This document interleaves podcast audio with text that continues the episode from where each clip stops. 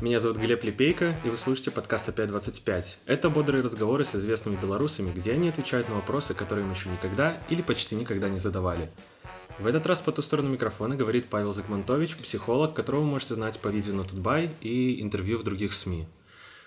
Павел, здрасте. Здравствуйте, Глеб. Вас часто представляют, да и вы сами себя, как самого категоричного психолога. Когда вы это вообще придумали и почему? Хороший вопрос. Я в последнее время, кстати, э, редко уже так представляюсь. А придумал я это, пожалуй, в году 2013, наверное, или 2012, где-то тогда. Тогда это была такая неуклюжая попытка э, как-то сбить накал комментирования в разных э, тех местах, где я оставлял какие-то свои записи, статьи на сайте, в ЖЖ тогда еще активно пользовался ЖЖ. Потом оказалось, что, конечно, это ни на кого не сработало. Наоборот, это почему-то стало вызывать еще больше накал страстей. Зато оказалось, что это очень хороший водяной знак. Ну, как вот на купюрах есть водяной знак, так и здесь в текст вставляешь, и даже если текст воруют, то воруют настолько лениво, что вот эту вставочку не, вы, не вычищают вообще. То вы на самом деле такой категоричный? Как вы считаете? Я считаю, да. Если я говорю, слушайте, нет исследований, которые это подтверждают, я очень твердо говорю, что это так. Когда я говорю, у нас нет данных, что это не так, я тоже это очень категорично говорю. Поэтому да, я считаю, что я очень категоричный.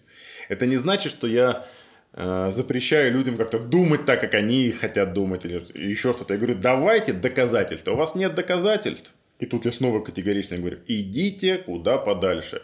С любыми рассказами о психологии человека без исследований, доказательств, э, метаанализов и прочей математики нельзя иметь вообще никакого дела. Так что я в этом очень категоричен, да. Вы всегда таким были? В детстве, например? Так кто же знает? Не помните? Ну, я могу сейчас что-то рассказать, но будет ли это правда, учитывая, что у нас воспоминания очень гибкая штука, и они могут подстраиваться под реальность, текущую реальность? Наверное, да, а может и нет, не знаю. А кем вы мечтали стать в детстве?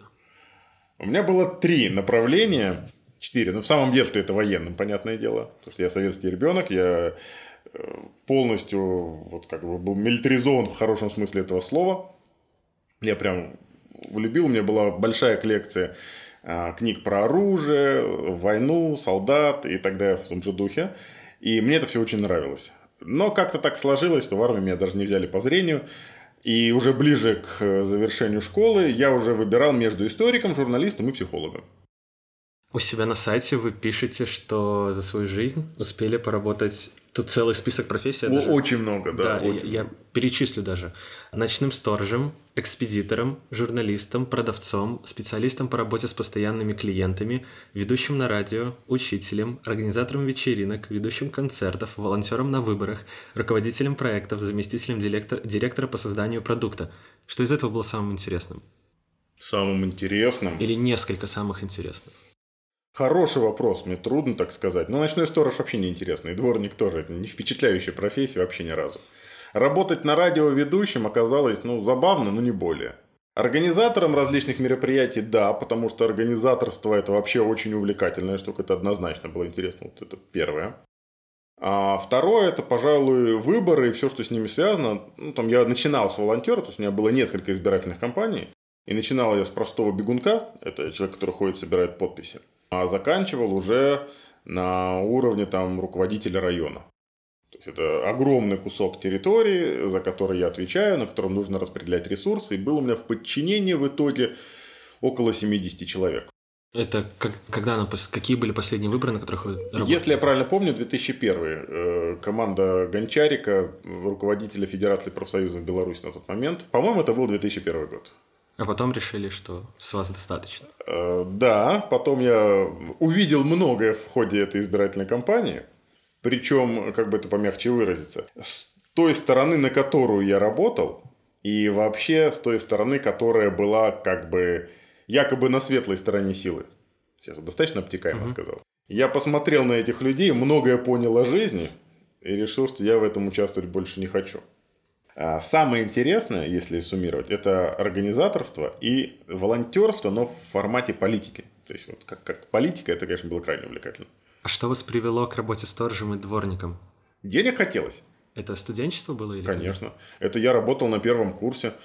Какая может быть работа у первокурсника? Макдональдс. Ну, Какой это год Макдональдс. а, это был 2000 год, если я правильно все помню, или даже 90... Нет, это был 99 потому что я поступил в 99 году. То есть я школу еще закончил в 98-м. Нет, поступил в 98-м, закончил школу в 98-м, поступил в 98-м. И начал работать, по-моему... Кстати говоря, по-моему, это был первый курс, и я помню, что был Новый год, и я работал рядом с Новым годом. Вероятно, всего это был 98 год. Я на тот момент только из роддома выписывался. Ну, ничего там такого странного нет. У меня были э, однокурсники, которые работали в Макдональдсе. Но тогда в Макдональдсе был какой-то, если я правильно помню, какой-то колоссальный просто отбор, э, конкурс. И там что-то как-то было очень трудно. Я даже не рассматривал такую возможность. Хотите когда-нибудь в своей жизни книгу написать? Так я уже... А, св- а своей? Ну, да, своей, автобиографию. А, автобиографию? Я хотел сказать, что я тоже написал до холеры книжек. А, Мне кажется, у меня не какая-то не богатая автобиография. Когда закончилась избирательная кампания 2001 года, очень хотелось написать. Потому что было очень много впечатлений. Очень много хотелось об этом всем рассказать. По-моему, даже какое-то название придумалось тогда. Но сейчас я не думаю, что есть о чем рассказать. А, с- такой сразу на немножко философский вопрос. Что вас вдохновляет и мотивирует? То ничего. У меня э, вообще концепция вдохновления, вдохновения и мотивации внутри головы отсутствует. То есть я этим вообще не пользуюсь. Я считаю, что это вредные идеи про вдохновение, про мотивацию. У меня есть дома э, рты голодные. Их надо кормить. То, что я делаю, позволяет мне кормить голодные рты. Плюс, ну вот, э, я бы не сказал, что это мотивация, это вообще называется смысл. Нет никакого вдохновения, есть просто работа. Надо прийти, написать статью. Раз в неделю должна выйти абсолютно свежая новая статья. Раз в неделю там или раз в две недели нужно выложить видео. Это просто нужно. Я просто это делаю. Вопрос вдохновения и всего остального – это ну, тот вопрос, который я вообще не рассматриваю. Это просто надо делать. Это уже такая рутина и бытовуха. С какой-то степени. То, что... Я бы назвал это ремесленничеством. Ну, то есть, это, ну да, это можно назвать рутиной, потому что, ну, как бы, в любой работе основное – это рутина. Допустим, вот э, подкаст, который есть, да, сейчас третий выпуск. Будет 143 это будет своего рода рутина. Да, это будут новые люди, новая обстановка вокруг них, может быть, вопросы будут новые, но сам по себе вот этот вот процесс, это уже будет рутина. В этом нет ничего плохого. Просто я думаю, если не, не думать в формате вдохновения, там, мотивация, просто брать и делать, может быть, э, делать не очень быстро, не очень весело, отвлекаясь постоянно, но все равно делать, на мой взгляд, это гораздо эффективнее, чем ждать вдохновения и надеяться на мотивацию. И, и в Минске у меня было по три работы, и в Москве у меня было по три работы. И как-то никогда это не было, знаете, вопросом, типа, а вот, а что мне хочется, чего я ищу в этой жизни. Для меня это всегда был вопрос, ну, в каком-то смысле выживания.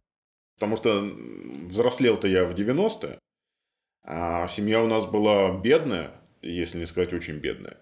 Например, у меня в 11 классе школы были одни джинсы, причем ну, не джинсы, а такие под джинс. Такие вот, ну, не настоящие джинсы были. И я в них 5 дней ходил, потом они, соответственно, выходных стирались, сушились, и я снова ходил в них 5 дней.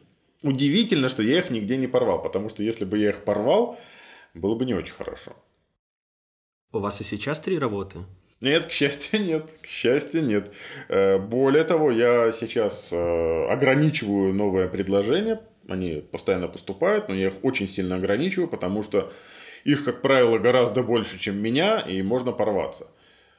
А какие самые интересные предложения вам поступали за последние годы? Вот в Москву меня звали на битву экстрасенсов. Мне кажется, вот интереснее этого ничего быть не может. Экстрасенсом выступать? Нет, э, скептиком. И у нас даже были с ними переговоры. Я говорил, вы понимаете вообще, кого вы зовете? Я же вас там буду рвать на части просто. Я же буду рассказывать, что все это ну, ерунда, что все это выдумки. Они такие, ой, нам это очень надо, все такое. И даже мы с ними по скайпу созванивались, все обсуждали, там какой-то, какая-то продюсер была, я уже не помню, ну, какой-то такой внятный, адекватный человек, который понимает, видимо, что они делают шоу, что это просто прикольный сериал, никакой, там, никакой правды в этом нет, это художественный все вымысел. По-моему, они это прекрасно понимают. И, возможно, они хотели меня позвать, ну, как вот мне так сложилось такое впечатление, именно для того, чтобы вот как-то вот со мной там воевать в рамках этого шоу. Но условия были очень неудобные. У них съемки были вот прям вот сейчас в Индополож, вот буквально на завтра съемки приезжать в такое-то место. А, я был к этому не готов, но я из Минска, не могу так мотаться. Может быть, сейчас мог бы, но тогда точно не получалось. Поэтому не срослось у нас с ними. Я думаю, что если бы я появился на площадке, мы бы быстро поняли, что мы друг другу вообще не подходим. Сколько денег предлагали? Надо было приехать лично, по скайпу не обсуждали. А в политику вам предлагали вернуться? Нет. Даже там в 2005-2006? Нет, нет, не было ни разу. Ну, как-то я потерял контакты. Ну, то есть мы как-то ну, пути дорожки разошлись с теми людьми, которые вот мы работали тогда на выборах. Был один э, проброс в 2010 году. Нет, в 2011 году. После 2010, после декабря 2010. Но он был такой очень вскользь и ну, ничего серьезного. Да я бы и не пошел, ну как зачем? Про 90-е. Каково вообще было жить вот там в тракторном поселке, в районе там Ангарской и всего этого? Тракторный поселок не знаю, в районе Ангарской мне было ужасно страшно. Особенно, наверное, лет до 15. Вот там где 11, 12, 13. Тогда было очень страшно. Смотрите, я 81 года рождения. Значит, 12 мне было 93 получается, 94 год. Ну, прям самый расцвет. Мне тогда было... У нас шпаны было очень много. У нас, кажется, школа тогда была 172-я. Вторая по преступности на весь район. Первая была на Илимской. Не помню, 173 что ли. А мы были якобы за ней. Я не видел, но нам так рассказывали. Вот. Э, легко было выхватить просто в раздевалке. Вот меня, например, ни за что просто влупили однажды в раздевалке. Просто я зашел, мне так бах сразу. Не знаю, что это было, зачем это было. Могли там деньги стрясти, там еще что. Ну, было, было, мне было страшно. Не могу сказать, что как-то я там перебежком перемещался, но были улицы, по которым я не ходил. Вот такое было, да. С возрастом, э, ну, может, там и силы становилось больше, еще что-нибудь такое. Э, может быть, те, которые были слишком рьяные, их уже пересажали к этому моменту. Но вот где-то годам к 15 стало уже полегче. То есть, 96 97 95 ну вот наверное, с 96-го прям становилось полегче. Но вот до этого периода, да, было страшно. Мне. Не знаю, как остальным, но мне было страшно. Дрались много?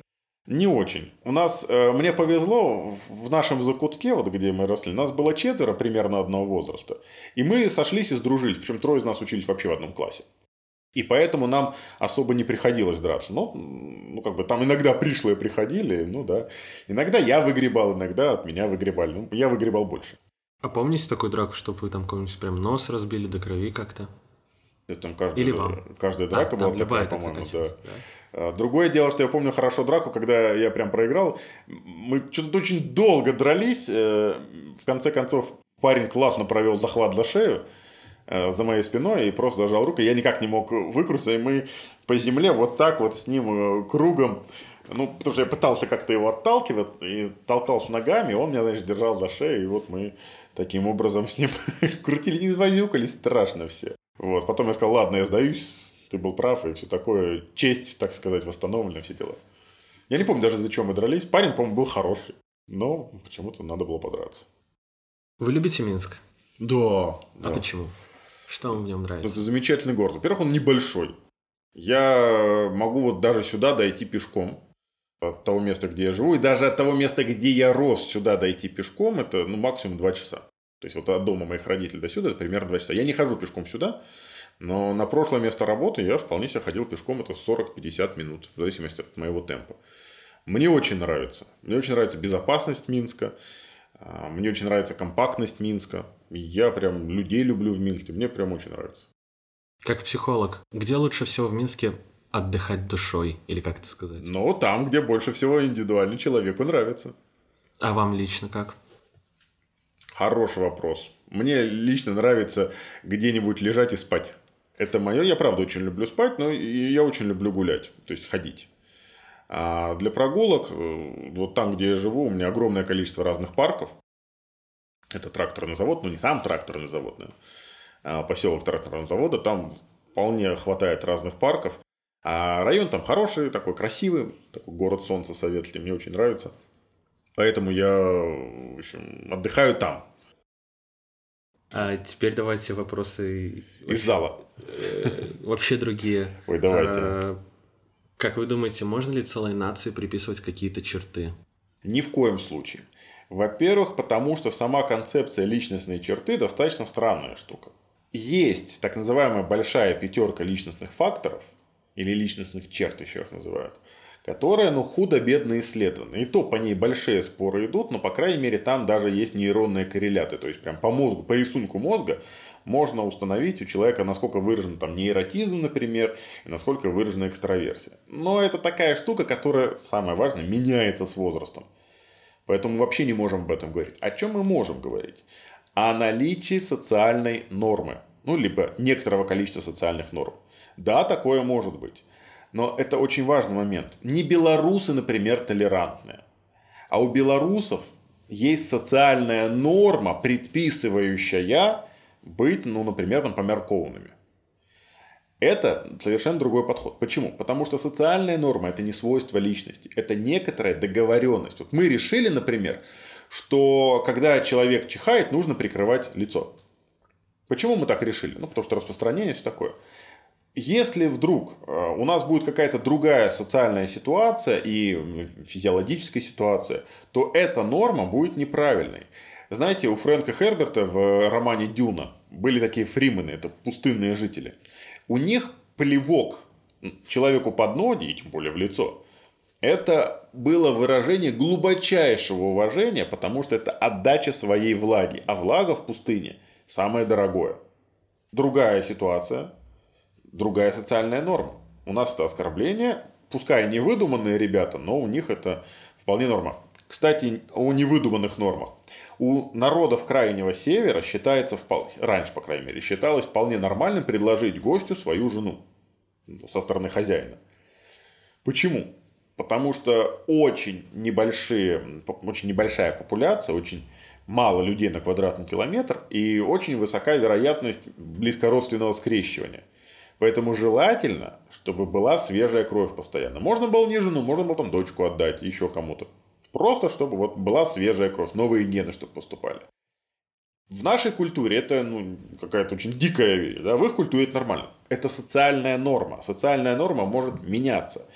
И когда мы говорим о том, что вот наш народ какой-то вот такой, появляется некоторое бессилие, типа, ну как нам с этим жить и что делать, да? Неважно, какая норма, абсолютно неважно. А если мы говорим, что это социальная норма, то тогда у нас появляется возможность для изменений, если мы считаем, что это важно. То есть мы должны менять ситуацию, в которой эта норма возникла. Мы можем проводить какую-то разъяснительную работу, еще что-то в этом духе. И в любом случае это гораздо более гибкая штука, чем черта характера какая-то. Вы занимаетесь психологией уже очень давно, еще с момента, когда я только родился. А у вас самого были психологические проблемы? Хороший вопрос. Тут надо понимать, что такое психологическая проблема как ее назвать, расстройств личностных вроде не было. Я бы сказал так, что психология мне точно помогает по жизни, в моей личной жизни. И всегда помогала, особенно после того, как я выпустился из вуза, начал э, не просто как вот студент ее усваивать, а именно работать. У меня был, например, эпизод, в какой-то момент я смог таки перестроить рабочий график и пошел с женой, наконец выкрыл время на э, спорт. Давно хотел, наконец-то смог. И э, попал на петли. Петли это TRX так называемый, очень крутая штука. И вот я, значит, там стою, пыхчу в разных этих крокозябрных позах. И понимаю, что ну я хуже всех. И так, ага, ага, я хуже всех. Потом думаю, ну надо же, что в голове бывает. Вот я думал, никогда уже больше такого в голове не будет, а оно в голове есть. Понятное дело, что я отнесся к этому с юмором, хотя многие люди, которые в первый раз туда приходят, очень сильно эту тему переживают. А мне вот знание психологии помогло, ну, как бы, вот просто отловить это у себя, поудивляться и успокоиться. Так что я вот так отвечу на этот вопрос. Вы же согласны с тем, что в жизни нужно ну, стараться заниматься тем, что тебе нравится? Нет. Почему? Потому что... Хороший вопрос, да, почему? Я хотел с другой стороны зайти. Формулировка. Заниматься тем, чем нравится, она слишком общая. Вот смотрите, простой пример. Допустим, вам нравится море. Само по себе... Теплое море, да. Само по себе, да. Юга какие-нибудь, да? Вам какое море нравится? Испанское, греческое. Я понимаю, что это Средиземное море. Хотя в некоторых районах Испании это уже Атлантический океан. Ну, какое море вам нравится? Черное море? Мне море, красное? нрав... Мне море нравится как э, часть экосистемы, но проводить на нем время не особо. А где нравится проводить? Э, в городах. В городах каких? Париж.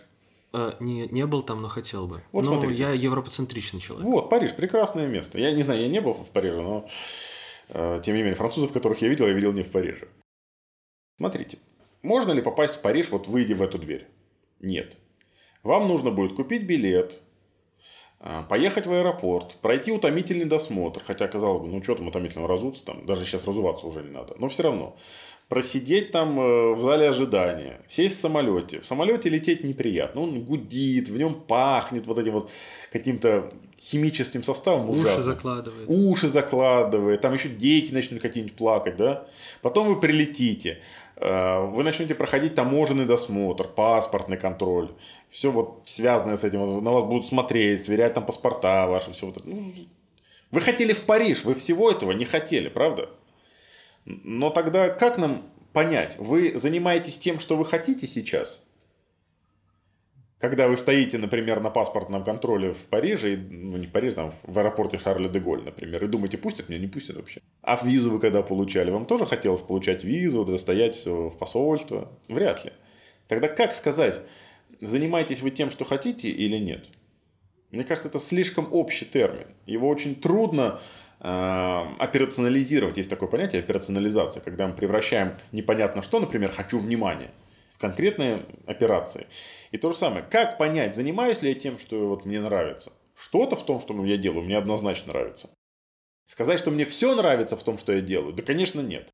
Но повторюсь, это отсылает нас к началу разговора. Я вообще на эту тему не парюсь. Это надо делать. Это не вопрос, мне нравится, не нравится, это нам надо делать. Я взрослый человек, мне почти 40 лет. Для меня эти разговоры про вот, ну, как бы надо стремиться, найти свой путь и делать то, что тебе нравится, это какой-то разговор из э, какой-то параллельной вселенной. Может быть, опять же, это сказывается мое, ну, я хотел сказать, босоногое детство или голозадое, учитывая историю про одни джинсы. Не знаю, может быть. Но я так никогда не думаю. Мне надо написать статью. Да, мне очень, мне очень нравится э, залезать в Google Scholar и искать там всякие статьи, сравнивать их, читать, понимать, как здесь что, почему, почему одна статья другой противоречит, с чем это связано, искать там, увязывать. Мне это очень нравится. Это прям крутая штука. Но сказать, что мне потом нравится складывать это все в какой-то внятный связанный текст, не очень нравится. Но надо. Ну, просто надо. Или вот я снимаю видео, сесть на камеру и поболтать, а давай хлебом не корми, да языком почесать. Монтировать это все, выкладывать, прописывать теги. Нет, не нравится. Но это надо делать. Для меня это не какой-то вопрос, связанный с тем, что вот я там должен стать каким-то особенным. Я не особенный. Я прям предельно обыкновенный. Я вырос на Ангарской, в северном поселке. Мой переулок, на котором я рос, это переулок, который выходил непосредственно на Ангарскую. На самый кончик Ангарской, но тем не менее. Нас приходили, как-то помнится, бить аж 18 человек, э, по-моему, с микрорайона Ангарская 4. Там такие три столбика сейчас э, напротив автостоянки, раньше там было кольцо. Ну, как, для меня это вообще какой-то ну, параллельный мир. Я, я этого не понимаю совершенно. Я просто делаю свое дело. Я стараюсь делать его хорошо. Я вкладываю в него слишком много усилий. Это не окупается. В том смысле, что я, я давно заметил, чем лучше я сделал материал, тем менее он интересен людям. Я хочу работать на совесть. Нравится ли мне работать на совесть? Нет. Но я считаю, что я считаю, что по-другому нельзя. И я не ну, отказываюсь работать по-другому.